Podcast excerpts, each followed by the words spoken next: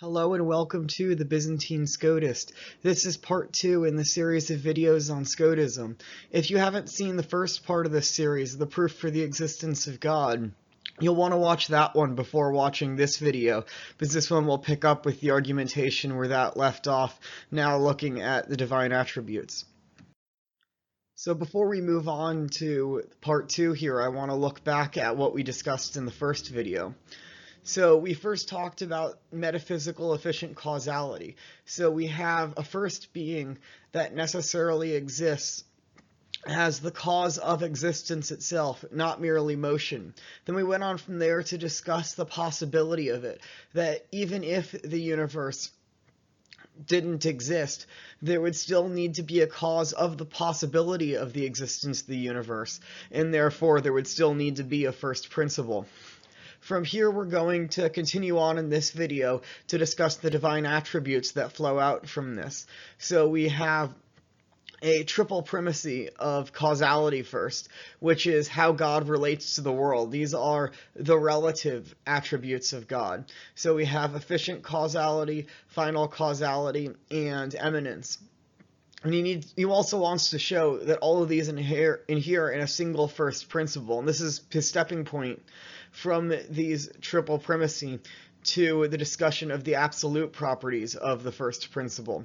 From there, he'll go on to discuss the absolute properties of the first principle, which will really be the bulk of this video, of intellect, will, simplicity, omnipotence, omniscience, foreknowledge, infinity, all these important attributes. But this will ground our future discussions, especially our discussion of the property of infinity. God's infinity is the ultimate thing that Scotus really wants to get at as a definition of God. Um, drawing here on Bonaventure and then also on the patristic uh, tradition. And so I'm going to talk about Scotus's arguments here for infinity, but really there will be another video in this series following this one on univocity and infinity, because that's very central uh, to Scotus's conception of God, and there needs to really be a lot of work to show what he means by that. So we're only going to touch on it a little bit here. And then finally, Scotus will say, well, now we can call this being God, because before this we only have a first principle, but we don't necessarily have God as it would be defined in the Christian tradition. We don't have this personal God. And really, once he introduces intellect and will, then he'll say, he'll start calling it God. But he really wants to say we need all of this to say it's God, not merely some first principle. So now that Scotus has shown that there must be some first principle, he wants to begin to look at the attributes of this first principle, but he doesn't want to move to the stronger attributes he's going to talk about later. He doesn't talk about these as absolute attributes, but they're really only attributes God has in reference to the actual existence of the world. And each of these could be formulated in another way to prove the existence of God all on their own, but Scotus thinks they work a little bit better if we put them more as we begin to talk about God's attributes than as absolute proofs for the existence of God, just because they're a little bit harder to grasp. And so the first one he's going to give is a primacy of final causality. And so we can essentially go, this is directly from SCOTUS number 68. Every premise one, every efficient cause per se acts for an end. Premise two, a prior efficient cause for a prior end. Premise three, therefore the first efficient cause acts for the ultimate end. Premise four, but it acts principally and ultimately for nothing other than itself. Premise 5. Therefore it acts for itself as for an end. Premise 6. Therefore the first efficient cause is the first end. What he's essentially saying is that every time someone makes an action, it's for some particular end. Right? That God is freely causing the existence of the universe, and so there must be some reason that he's doing it for. Every prior efficient cause acts for a prior end. What is he saying here? He's essentially saying that as you go further up in the series of per se efficient causality, it acts further in the end.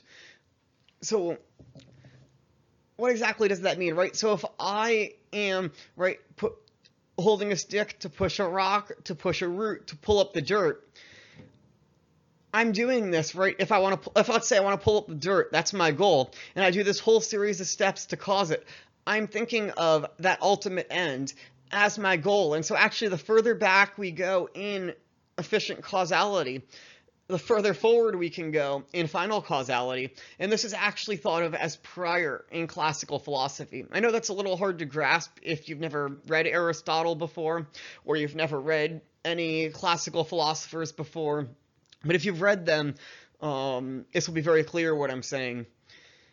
I'm probably not phrasing it the clearest, unfortunately. I think since we threw out final causality in modern philosophy, it can be a little hard for modern people to grasp what's being said. If you want to look for a more detailed version of this argument, it's in Book 12 of Aristotle's Metaphysics, where he lays it out in quite a good detail and is very well argued. Uh, so then we have, therefore, the first efficient cause acts for the ultimate end. So it's actually a little bit different than Aristotle in some ways, because Aristotle wants to say everything is moving towards God, but Scotus wants to say, well, if everything's moving towards God, God must have caused it in the first place to move towards it. It must have given it that efficient causality. This is really coming again out of Avicenna. And so, right, God intentionally acts for this end, and that's what moves all things towards this end. This is where we get in premise four. It acts principally and ultimately for nothing other than itself, right? That God has to act for the highest end because God is the highest. And so God has to act towards himself. And so the reason God creates the world is ultimately back towards himself.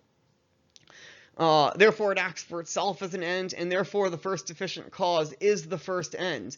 That, right, if God acts forwards, he must act towards an ultimate end, because he's bringing all things into existence out of nothing, right? Even if, let's say I'm trying to push the root and not the dirt, and I end up accidentally ripping up the dirt. Well, God can't do that because God is causing everything to exist in the first place. And so God can do nothing accidentally in the modern sense of that word, not in the metaphysical sense of accidentally there. God does all things intentionally. If there's any evil in the world, of course, that's then the result of human free will, because God does not intentionally cause evil. And so the first efficient cause must be the first end. So Aristotle, yes, he does give us walking all the way towards God as the first end, but Scotus wants to sort of take a step back from Aristotle and say the reason God is the first end is because he's also the first efficient cause. So the third primacy that Scotus wants to argue for is a primacy of eminence. I think it's in the uh, De Primo that Scotus quotes St. Paul where he talks about Christ as the one by whom, in whom, and through, and for whom all things were made sorry, Christ is God. So God made everything, everything was made for him, but it was also in him that God is the exemplary cause of all things. So the essential argument that Scotus lays out for this proof of eminence, that God is most perfect and perfect beyond all things, is premise one. The first efficient cause is not a univocal cause with other effective natures, but is an equivocal cause. Now, this is not saying that there's not a univocity of being. Rather, he's saying that it's not a cause in the same sense. Right, so when we cause things to exist, we don't cause them to come into existence out of nothing, but God truly causes things to come into existence out of nothing. So premise two, Therefore, it is more eminent and more noble than they. So I first want to bring up what I already quoted from Scotus. The second difference is that in a per se ordered causes, there is a causality of a second nature in a second order, because the superior cause is more perfect. And he likewise elaborates on this again in the next point within this discussion of the primacy of eminence, where he says, No being from another is its being from its cause nobler than is the being from something necessary of itself, because every cause thing has dependent being, but what is from itself has independent being. So this is the sense in which it's univocal versus equivocal. God has independent being, and all created things have dependent being, and so they're not at all the same type of being. Now, there is a sense in which they're univocal, which I'll discuss later on. But in this sense of causality, they are equivocal. And so, therefore, God has an entirely higher order of causality than any created thing because nothing causes him. He causes all things to come in out of nothing. And all of our, even per accidens causalities and per se causalities, rely primarily upon the per se causality of God to cause the universe to come into existence and therefore his conclusion is the first efficient cause is most eminent. Because if God is causing all things to come in out of nothing, he is the ultimate per se cause of everything. He must likewise be most perfect and most eminent. In this next step, then, of Scotus's proof, he wants to show that these three different forms of primacy must all ultimately be from the same singular first principle, and that there can't be a bunch of other first principles that have these to lesser degrees or also have them to the same degree. And he's going to use each of these different forms of primacy to prove that this has to be the case. So when it comes to a primacy of eminence, primacy of eminence has to do with that God is most perfect. And so we have to then ask if there were two most eminent first principles, how would we distinguish the two? The way one thing would have to be distinguished from another is that one would have to be more perfect than the other, or that they possess two different perfections. But then they would cease to actually be most eminent. If something has every possible perfection, it could not be distinguished in any other way from a principle that also has every single perfection. Now, Scotus does go in his theology of creation and talk about this idea of haecceity, that each thing has a thisness that distinguishes it. But ultimately, things only have haecceity because there's a first principle willing their haecceity. And so when we're talking about the divine, we can't bring in haecceity here because there would have to be some cause of the haecceity. And so we can't talk about one first principle having a distinction, which another first principle does not, because it would cease to be the most eminent first principle. Likewise, with efficient causality, we can discuss order. So in a per se series of causes, there must ultimately be one cause of the whole series, right? One thing imparts the causality to it, even if something else imparts causality one of them has to be ordered under the other. And so this is the one Scotus is probably the least clear on because he appeals here to Aristotle. And so it can be a little hard to wrap your mind around it if you're not seeing all the details which Scotus is laying out here in his mind, which he doesn't explicitly lay out here. But the essential idea here is that there has to be one principle would have to be ordered to the other if it was the primacy of efficient causality. And so the finally, likewise, of the ultimate ends, a final causality, right? There each thing can only have one ultimate end. One thing would have to be ordered to another thing. So if God is the ultimate end, something else would have to be ordered to God. And so if there were two first principles, one first principle would have to be ordered to the other. And so that one that it's ordered to, that would be the real first principle. And so that's why ultimately there can only be a singular principle that has ultimate eminence, efficient causality, and final causality. And of course, he will later bring in relation as a way to distinguish the three persons of the Trinity. But all three persons are this singular first principle. The next video in this series will be on the Trinity, and so I'll talk about that there. From here, he moves on to the absolute properties of the first principle. And the most important uh, properties he starts off with are intellect and will, because it's intellect and will that makes the first principle personal. And this is where we can begin to call it God, that Scotus isn't content merely to argue for some sort of metaphysical first principle that's not personal, because we see in Revelation that God revealed himself as a personal God.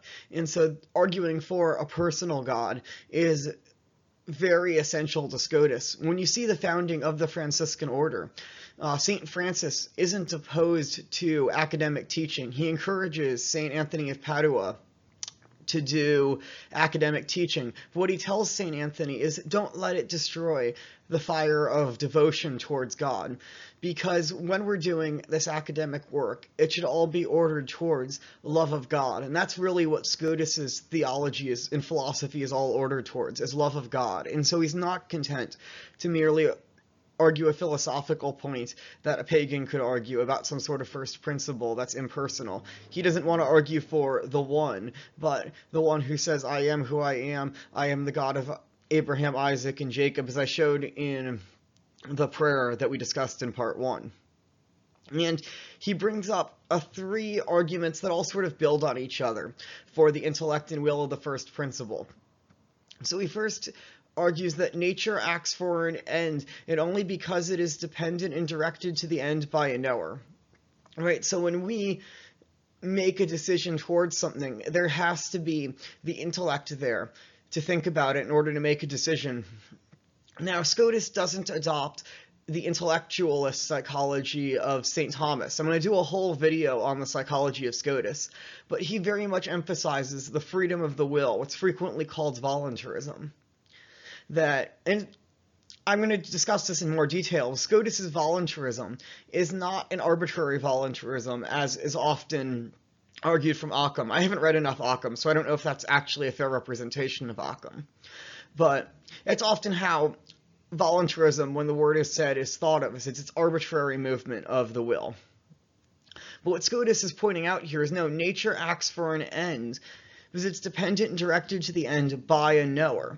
So there has to be the intellect which knows something and presents that information to the will, that the will can truly make a free choice based on the information, because if the will isn't properly informed, it isn't going to be able to make that information truly freely because it's not going to have all the evidence to be able to know the right decision that it wants to move towards. The will is part of the mind, it is rational, but it has to have that information presented to it by the intellect. And there's two parts of the intellect as um, St. Bonaventure goes into, but I'll discuss all that in a future video. And so the first agent itself acts for an end is the next part of his argument. So when God, this is what we argued for with final causality, is that when God creates the world and eternally causes its existence, he does so for an end, which we showed is himself. And so the intel the first principle then has to have intellect and will because it has to be able to know what it wants to do and then act towards that end freely. This is what he really emphasizes with the third argument, which is some effect is, when caused, contingently caused. Because what we showed in part one is that the universe is contingent because it could possibly not be or it could be some other way as can be shown by reason. And so the universe then is contingently caused. It doesn't necessarily exist. And so God freely causes its existence out of love. And this shows the act of the will and that the will must truly be free to make multiple decisions. The universe isn't really contingent unless it's free to choose. And this is what Scotus is getting at here. The first principle freely wills the existence of creation. And so this is one of the advantages we have from going from this argument from efficient causality, because the contingency of the universe and the relationship between intellect and will, if we reflect on our own minds, shows that this first principle has to have intellect and will. So the next step Scotus makes is to argue for the divine simplicity of the first principle. And the way he does this is very interesting, where he wants to argue that the act of willing itself, so not merely the will, but the actual willing of the will, is necessary, and therefore it has to be identical to God's existence because there can only be one necessary first principle and therefore, if the willing is last, we're going to have to collapse in the entire argument.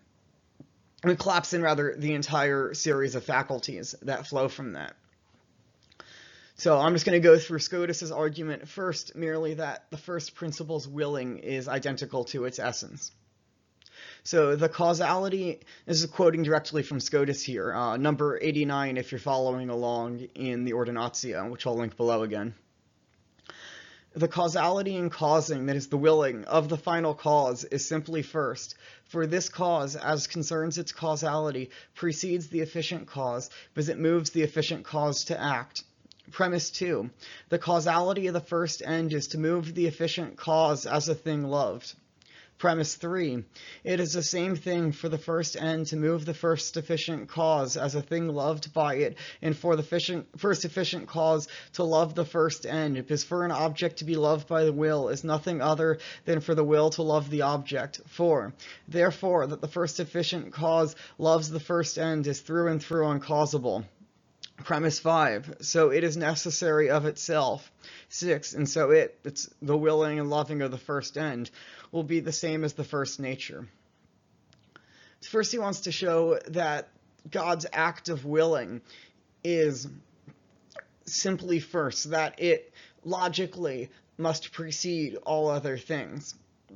And he shows that it precedes the first efficient cause. That's God's we already showed that that must be first. God's act of bringing all things into being must be first.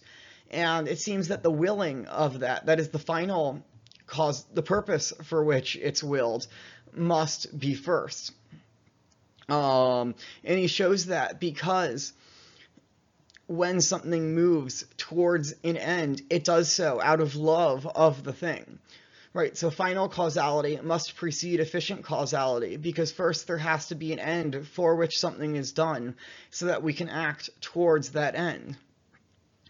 And so if the first efficient causality is simply first because it is the cause of things coming into existence, then the final causality, the thing, the reason for which it is being willed, must be first, must be before that, and so it must also be first. And the efficient causality, that is a relative property that God causes things to come into being. He could choose not to cause it, but the reason for which he does it, that final end, that is necessary because God is ultimate perfection, and so God is that final end no matter what and it's simply God's choice of whether or not he moves towards that end. And so the final causality of God must be necessary, God's act of willing. And so the will of loving the first end must be necessary. And remember, anything that's necessary has to be the first principle, as we've already established. Therefore, God's act of willing must be identical to uh, the divine essence. And so once we've established that point, it's a little more difficult to establish that willing uh, must be identical to the divine essence. It's very easy to argue to divine simplicity from there that all these other absolute attributes of God are identical to the divine essence. Because if willing is identical to the divine essence and willing requires a will, then willing, then the will must be before willing, and therefore the will must be identical to the divine essence.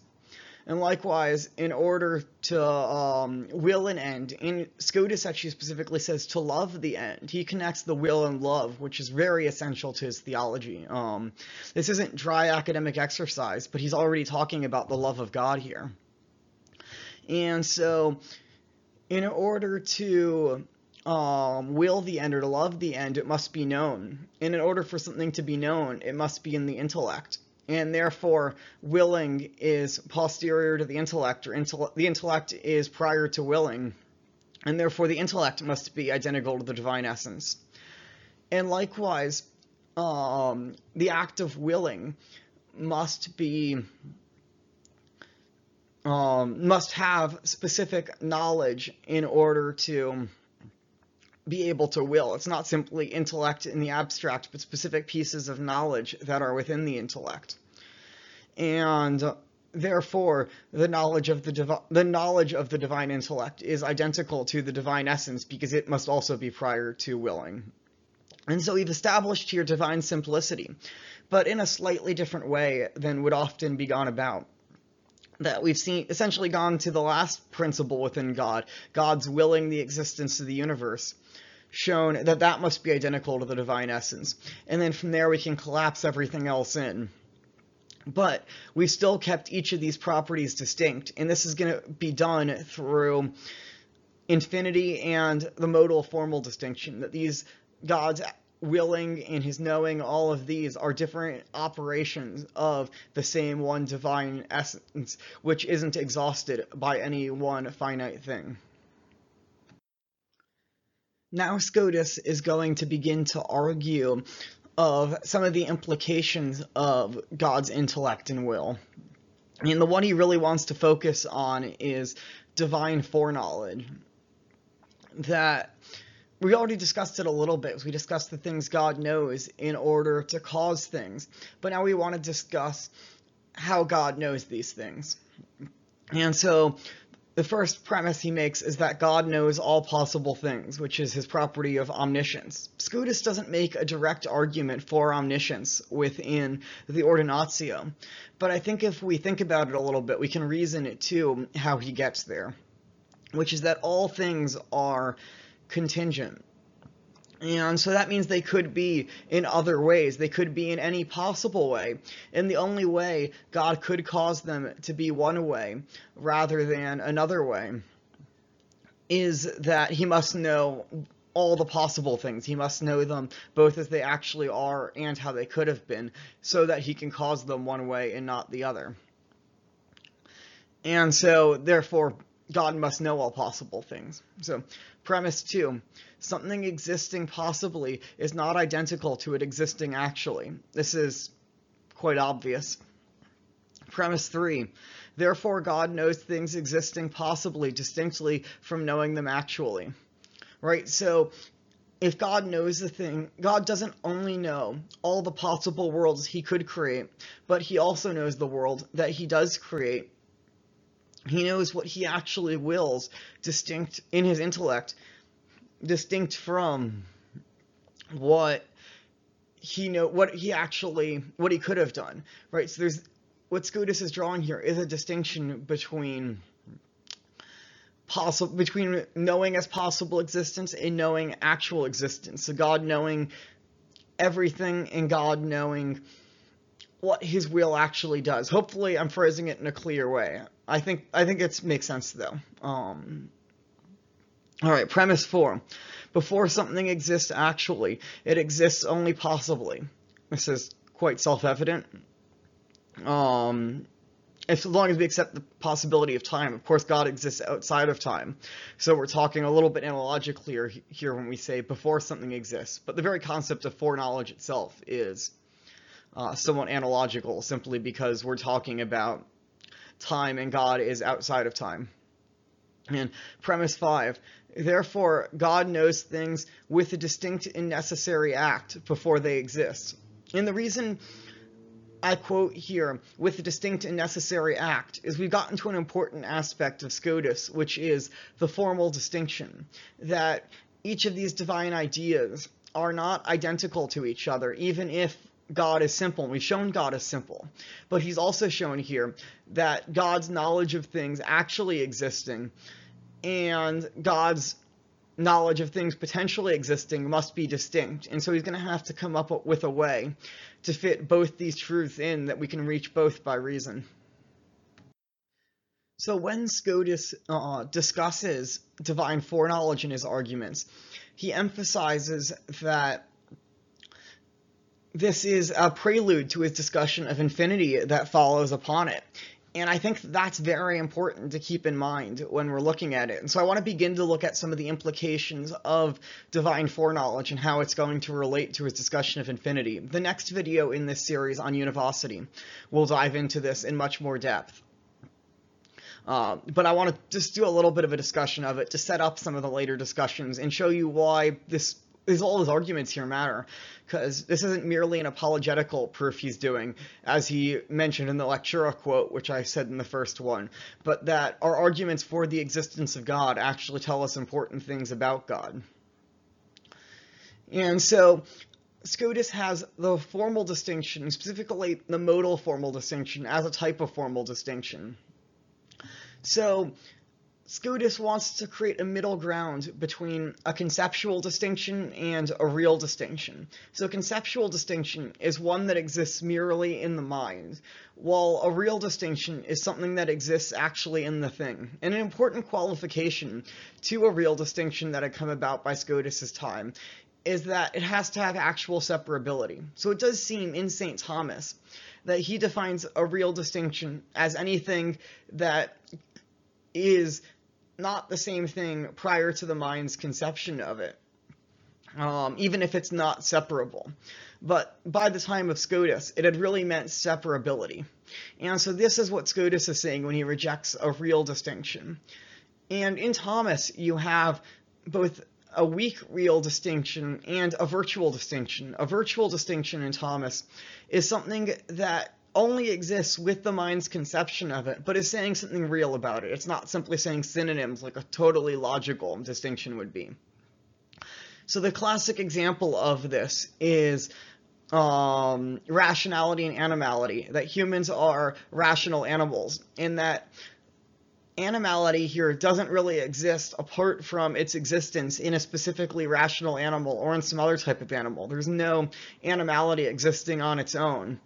And if their mind never studied it, it really wouldn't exist. It only really exists when the mind begins to think about it, but it's saying something real about it. And Scotus is going to fold these two types of distinctions really into one distinction, the formal distinction, which is a space in between a conceptual and real distinction. And I think it's very it's a very good move on Scotus's part because I think it can be very hard to distinguish between a weak real distinction and a virtual distinction.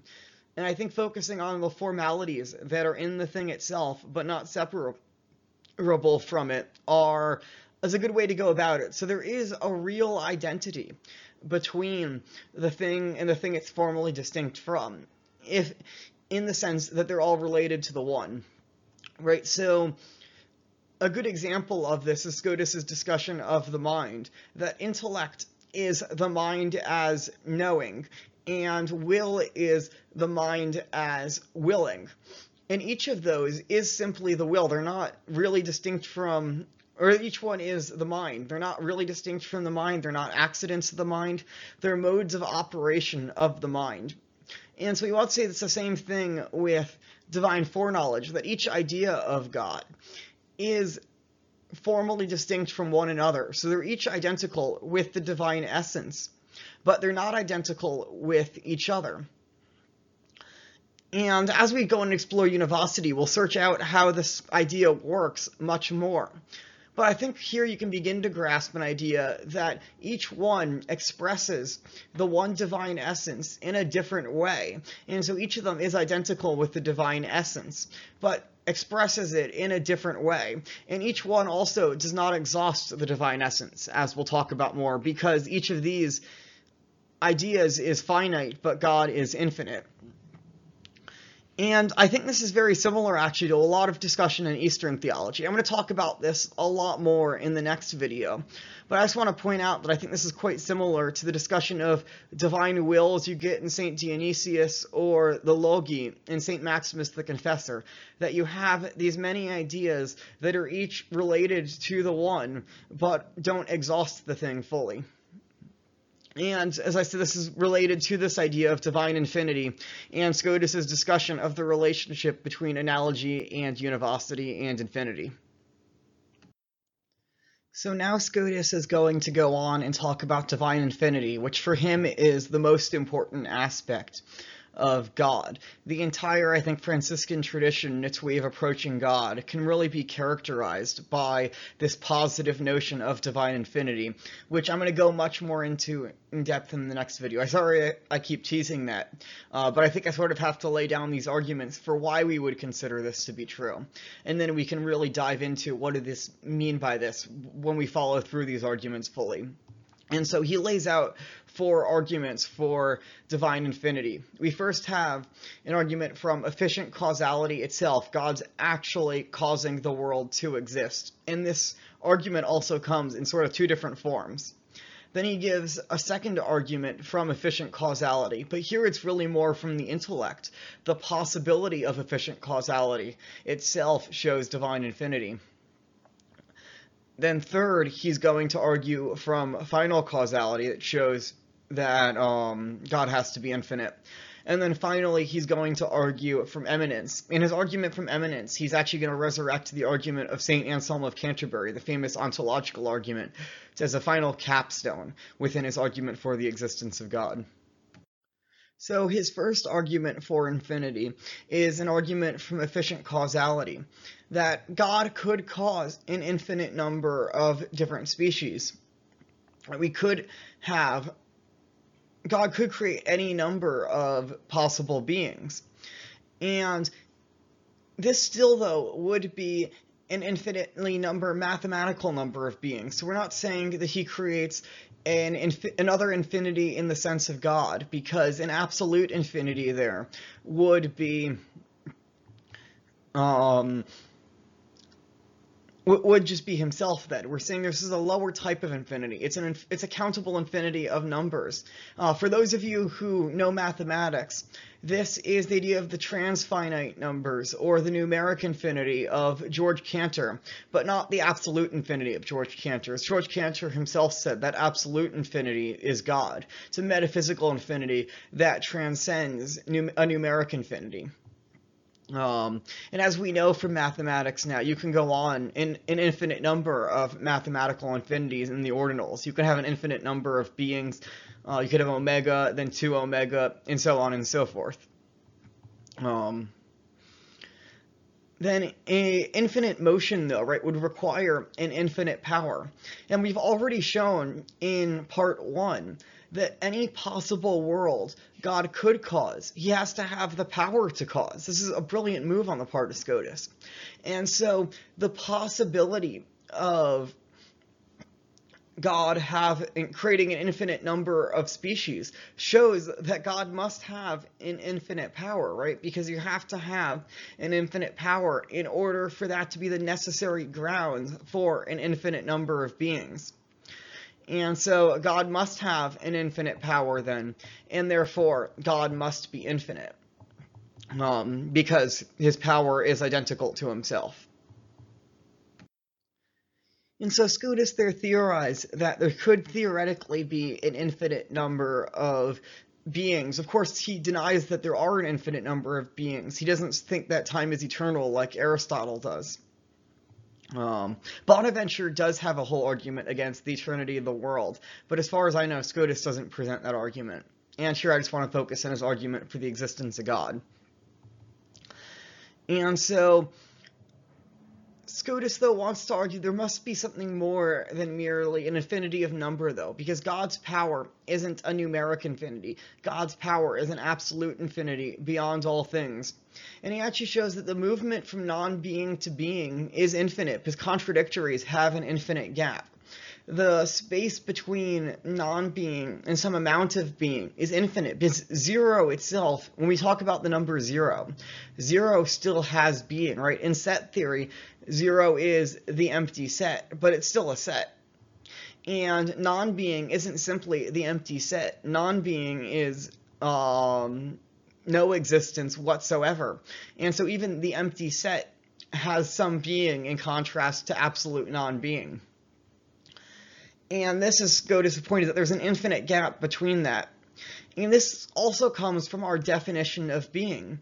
So St. Bonaventure defines being as that which is in flight from nothing, and therefore God is the purest being, uh, which is in full flight from non-being. That being is that which is essentially moving away eternally from non-being.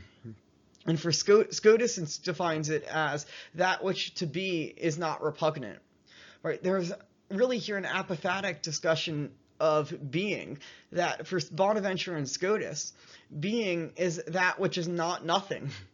And so there's a gap here between um, non-being and being. And so God's movement of all things from non-being into being in the first place is an infinite movement. Even if God only created a single atom, that single atom would take an infinite amount of power to bring about ex nihilo. And so therefore, God must have an absolute infinity of power, and therefore God must be absolutely infinite.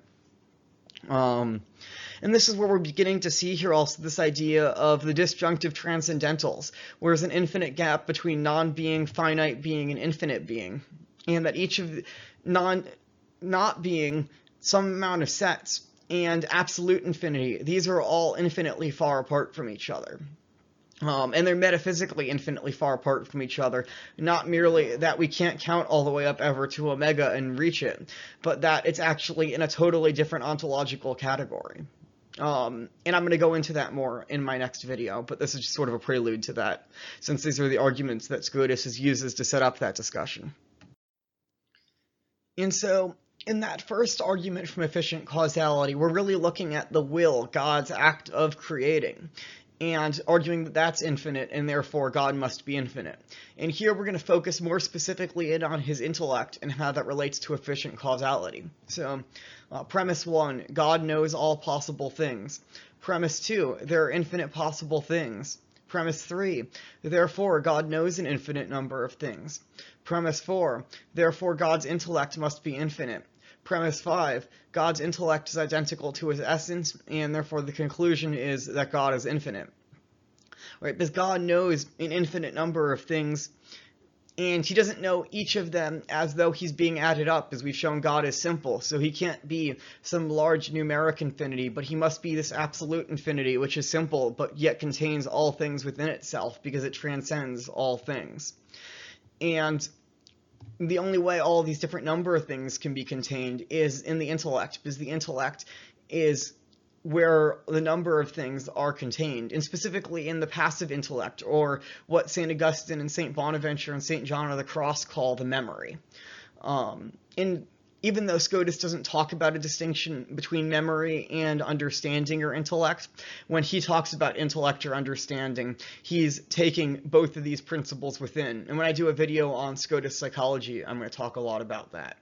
And also as a note on Scotus psychology, since I've been talking about that a bunch here, um, I will have an exclusive interview for Patreon subscribers only um, for $5 a month and up uh, with a therapist who's been using SCOTUS within his therapy sessions uh, and focusing on SCOTUS's psychology to actually be able to create positive benefits for Catholic therapy patients. That will be very interesting. Um, and so yeah, if you're interested in that, it should be up sometime later this month. So I'll go back to the main focus of the video now.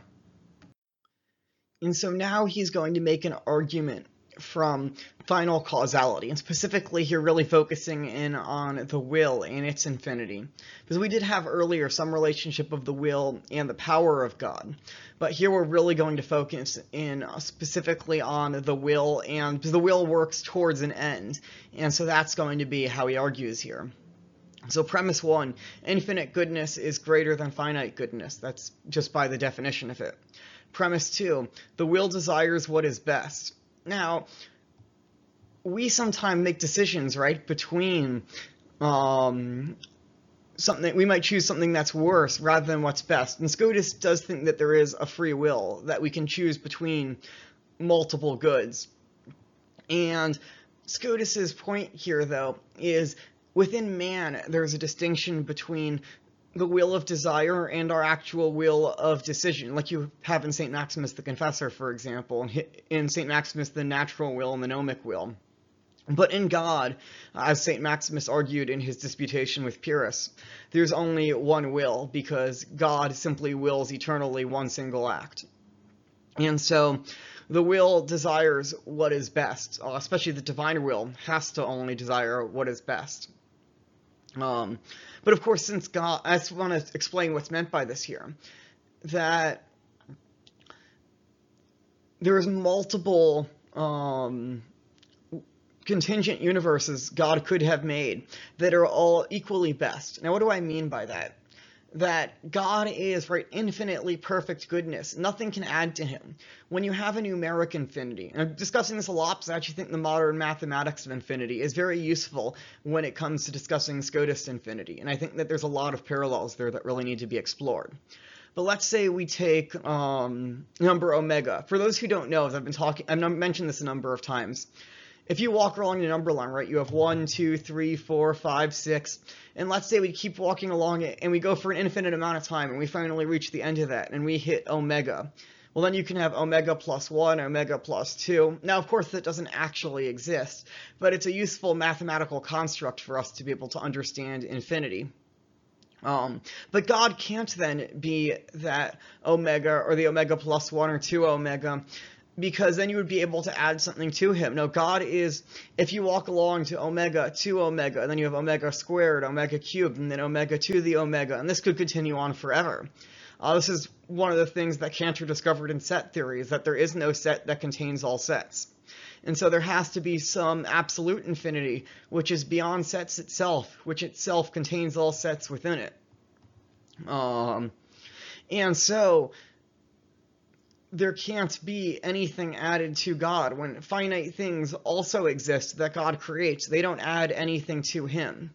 Um, God has no real relation to the world. That's what we mean by that, because nothing can be added to God. We don't mean it in some psychological way. Of course, God loves the world. We're saying is that there's nothing added to God. And so God can desire what is best. Um, regardless of whether he is finite or um,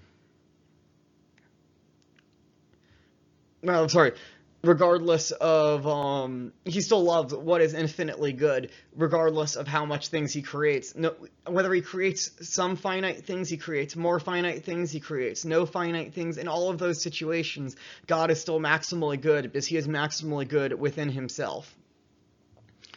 And so if we even look at the human will here, right, the human will desires still what is best in terms of the faculty of desiring within our will. Right, because this is what uh, Scotus is really focusing in on here, is not necessarily even the divine will to love what is good, but um, the human will to love what is good. And therefore, the will desires infinite goodness as its ultimate end. Right, that in terms of our natural willing within ourselves, we desire that ultimate end, and so does God here. And so the will desires God then as its ultimate end because God is infinite goodness. Um, but there cannot be two ultimate ends, right? The will desires infinite goodness as its ultimate end, and we showed earlier that the will desires God as its ultimate end. And since there cannot be two ultimate ends, these two ultimate ends must be identical. God must be infinite goodness. So I know that was a little confusing the way I phrased it, so let me go back over it again infinite goodness is greater than finite goodness. That's obvious. The will desires ultimate goodness, infinite goodness as its ultimate end. And we showed earlier, of course, um, in the very beginning with the relative properties of God, that the will desires God as its ultimate end, and therefore these two are identical. And even God eternally desires himself, um, his own infinite goodness as his ultimate end. And so the act of love is how we will towards God. God is infinite love, and we make an act of love the highest of the theological virtues and the perfection of our will. And it's in the will for Scotus that man is perfected, because that's where man makes an act of charity, which is perfect. And we unite ourselves to God by this act of love, or uh, caritas in the Latin, charity and God himself eternally wills himself, wills towards himself as the end. And so God is infinite love. And so in uniting ourselves to God's infinite act of love in a finite manner, because we can only will finitely, we unite ourselves to God and to God as our ultimate end. And so his final closing argument within this very long argument for God and all the divine attributes is a divine infinity from eminence. And so he's drawing this argument from Anselm, and essentially the argument goes like this. Premise one, it is incompatible with the most eminent thing that something else be more perfect. Premise two, with a finite thing it is not incompatible that there be something more perfect. Three, therefore God must be infinite perfection. And I'm going to go through Anselm himself in the next video and show that Anselm is arguing a very similar thing. That right in Anselm, the argument's phrased a little bit differently. In Anselm, it's that we're conceiving of this being that than which nothing greater can be. But here he's showing that simply the idea of perfection itself um, shows that it must be existing. Um, and here he's not making an argument fully for God. He would have to draw in all those extra premises from Anselm if he was arguing that God must exist. Here he simply wants to put out, though, use the part of the argument for divine infinity, and so that's what he's drawing on here. Um, he also adds the important clarification, though, that without contradiction that he wants to say as long as we're talking only about what Anselm calls pure perfections. He's drawing this on from Anselm, from the Monologion, something that people don't look as much in Anselm. They often look at the Prosologion and the Cur Deus Homo, but an important work of Anselm is the Monologion, where he discusses the perfections within God. So take, for example, being a good runner um, being a good runner. That's a finite perfection because you have to go over a distance. It requires legs. It requires many things that have potential within them. And if one person runs really fast, you can constantly have someone else who runs faster than that person, and going on in an infinite series all the way on towards Omega. Um, but we see importantly here that he's adding without contradiction. So, for example, goodness we can have absolute goodness. There can be a highest goodness without contradiction. And so that's a pure perfection that exists within God. Or eh, or wisdom. Wisdom can exist infinitely. And so wisdom exists infinitely within God as a perfection, but only these pure perfections, not the perfections according to nature. So not a perfection which would be being as good as running as a human can possibly be. That's a perfection according to their nature. But within God, it's not a perfection. It's not a pure perfection that you can always have add another one. This is how he's also drawing this aspect of it from Anselm, because in Anselm's reply to Gaunilo, um, he shows that Gaunilo's argument of the most perfect island is ridiculous, because the most perfect island is inherently self-contradictory that you can always add another tr- palm tree to the island and make it more perfect. And so that is not a pure perfection. We're only saying that God is infinitely perfect in the sense of the pure perfections, because those are the only ones that, in an absolute sense, can be considered perfections. And he also responds to an argument from St. Thomas that it would make God's existence self evident, that we would be able to move from the existence of an idea in the mind to its existence in actuality. But in the lecture, uh, he responds to that, where he says, but as for the other objection, where it is argued that according to Anselm, the existence of a thing is self-evident, if it is impossible to think of anything else greater, I reply that such is not the case. Hence, Anselm's intention there is not to show that the existence of God is self-evident, but that it is true. And he makes two syllogisms, of which the first is, something is greater than anything which does not exist, but nothing is greater than the highest, therefore the highest is not non-being. But there is another syllogism. What is not a non-being exists, but the highest is not a non-being, therefore the highest exists. So here Scotus is already moving a little bit to shift Anselm's argument towards the necessary existence of perfection, which I think is what Anselm's really getting at in his argument. But his objection, his response to St. Thomas here is merely that St. Thomas is misrepresenting the argument if he's saying that we now grasp the divine essence. No, Anselm will say in the uh, prosologion that we're not grasping the divine essence. The divine essence is still beyond graspability. It's infinite, as Anselm says. And I'm going to go into that more in the next video. But what we are saying here is that it does actually exist. That's all we're saying. It's no more grasping the divine essence than a cosmological argument in any sense except that it gets a little closer to God's necessity. It's not as though it explains everything about God once we have um, the ontological argument. And this also for Scotus is merely a closing touch on the argument. So Scotus does seem to say that objectively, Anselm's argument is the best argument for God, because it really gets to what God is. That infinite perfection or infinite being must necessarily exist by its own definition. That it's incompatible with the concept of being, that it not exist, right? If we think about, for example, the concept of non-being, non-being implies that non-being exists, and therefore something exists now right? There can't be simply non-being. This is what Scotus is really trying to grasp at in sort of many different angles. Uh, because we can't fully grasp what being is. Being is just a concept. And so if we look at it from many different angles, we see, oh, infinite being. Infinite being must necessarily exist because to be is repugnant to, to not to be. And it's in full flight from non-being.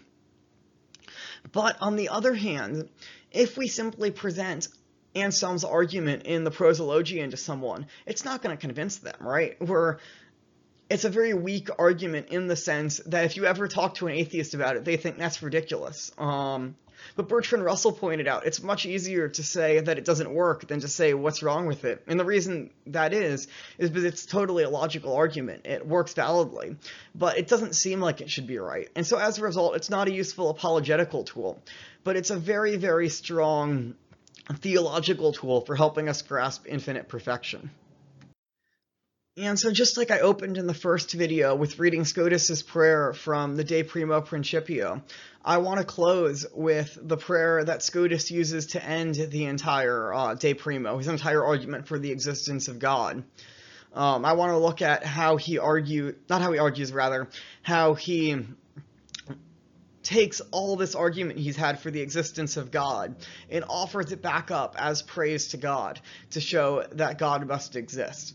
And so uh, let's pray together this prayer. In the name of the Father, and of the Son, and of the Holy Spirit. Amen. O Lord our God, you are one in nature, you are one in number.